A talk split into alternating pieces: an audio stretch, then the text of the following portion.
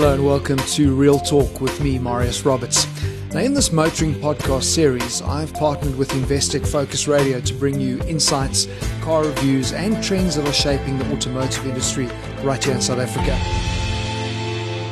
So let's have a look now at the things that the car brochure is not going to tell you. And this is something I get really passionate about because there are so many pitfalls. And I don't think it's that people are trying to trip you up. I just think the onus is on each of us to be more educated and uh, be aware of all of our buying and purchasing options that are available to us. And obviously be aware of things that could potentially trip us up. And the first thing I'm going to start with is services and warranties. Oh, I, I know I get into massive debates with my mates around this because let me, let me draw the picture here. South Africa is one of the only countries in the world that actually sells a service plan with the car. You go to Europe, anywhere else in the world, you buy a car, this is how much it costs. And if you want to take a service plan, you then pay extra for that. Now that has changed in South Africa thanks to the Consumer Protection Act. You are no longer allowed to bundle deals. So when you are buying a car, that list price of the car should be the base price of the car less the service plan.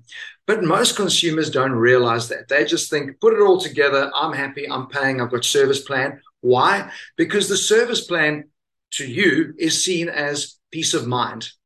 No, it's not. Peace of mind is your warranty. And that warranty comes standard from the factory. No one can take that away from you.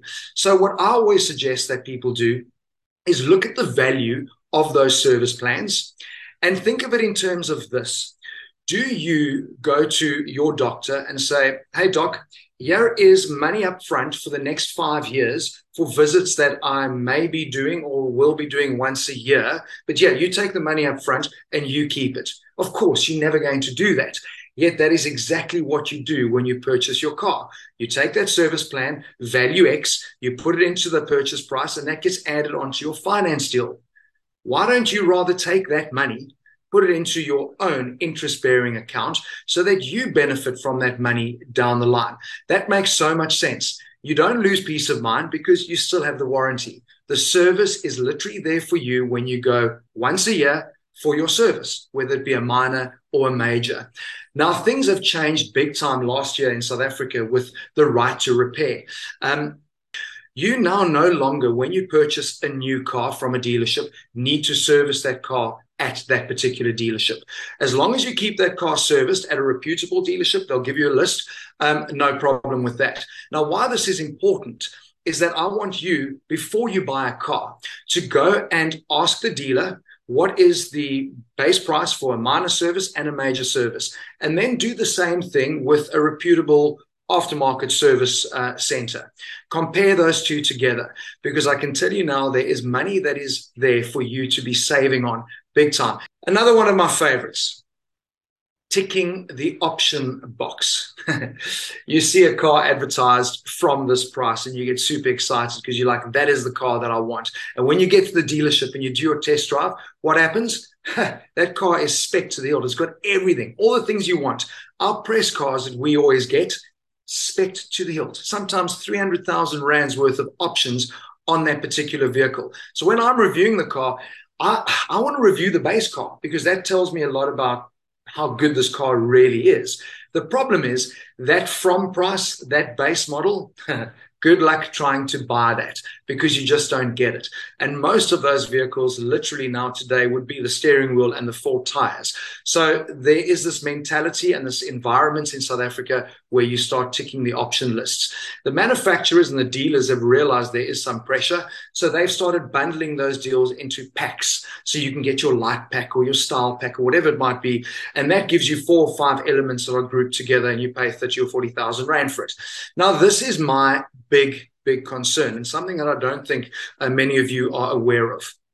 When you look at selling your car down the line, the book value of your car is based on the base price of the car. So whatever you spend on extras, say goodbye. That, that that's gone.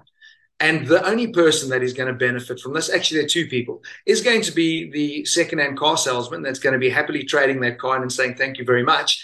And someone like me is going to buy that car secondhand because there'll be real value for me in that car because it's got all the things that I want, but that I couldn't afford to buy in a brand new car. So please be aware of that when you look at it. Um, those little options that you tick very easily, you're going to be spending 60 to 150,000 Rand. And what makes matters even worse, that amount is added onto that finance deal. So you're actually paying even more for it with the interest. It's, it's, it's crazy. It really is. And can I just throw in balloon payments? I've always been, and maybe I'm old school, I've always been of the belief if there's a car that you want, go and price that car without a deposit, um, kind of full interest and what is that going to be? Can I afford it or can't I? The minute you start slapping on 20% uh, into a balloon payment to make it affordable so you can drive home with that car, you're looking for problems. Uh, work really, really well for consumers if they know exactly the mileage that they're doing. So in a business environment, I would say, sure, there are some lease deals with balloon payments that might work for you. But you need to be so careful on those lease deals because they are based on buyback. Everyone's talking about buybacks now. Those buybacks are, are listed and closely linked to kilometers. The minute you go over those kilometers, you are in for a pain of trouble here because you literally are going to be paying big time on that. So for me, a balloon payment really on a private deal is something you need to steer away from. And I'm know it's difficult because you want the car and it's it's all about how good it's going to make you feel and look and you really want that deal. But think down the line. We've been through chaos the last 2 years. We've seen interest rates at the highest they've been since I think probably 2009 um, and it looks like there's going to be more of those sort of rate increases down the line. So just be aware of this because it's all exciting now but in a year's time when it's unaffordable and, and you can't hang on to that car you're going to get yourself into big problems So I really do hope these little tips and tricks will give you some insights and help you make better informed decisions when it comes to purchasing your next car. Thanks so much for listening to another episode of Real Torque with me, Marius Roberts. You can listen to more motoring insights by subscribing to Investec Focus Radio wherever you get your podcasts. The views expressed are those of the contributors at the time of publication and do not necessarily represent the views of the firm and should not be taken as advice or recommendations. Investec Private Banking, a division of Investec Bank Limited, a registered credit provider committed to the Code of Banking Practice as regulated by the Ombudsman for Banking Services.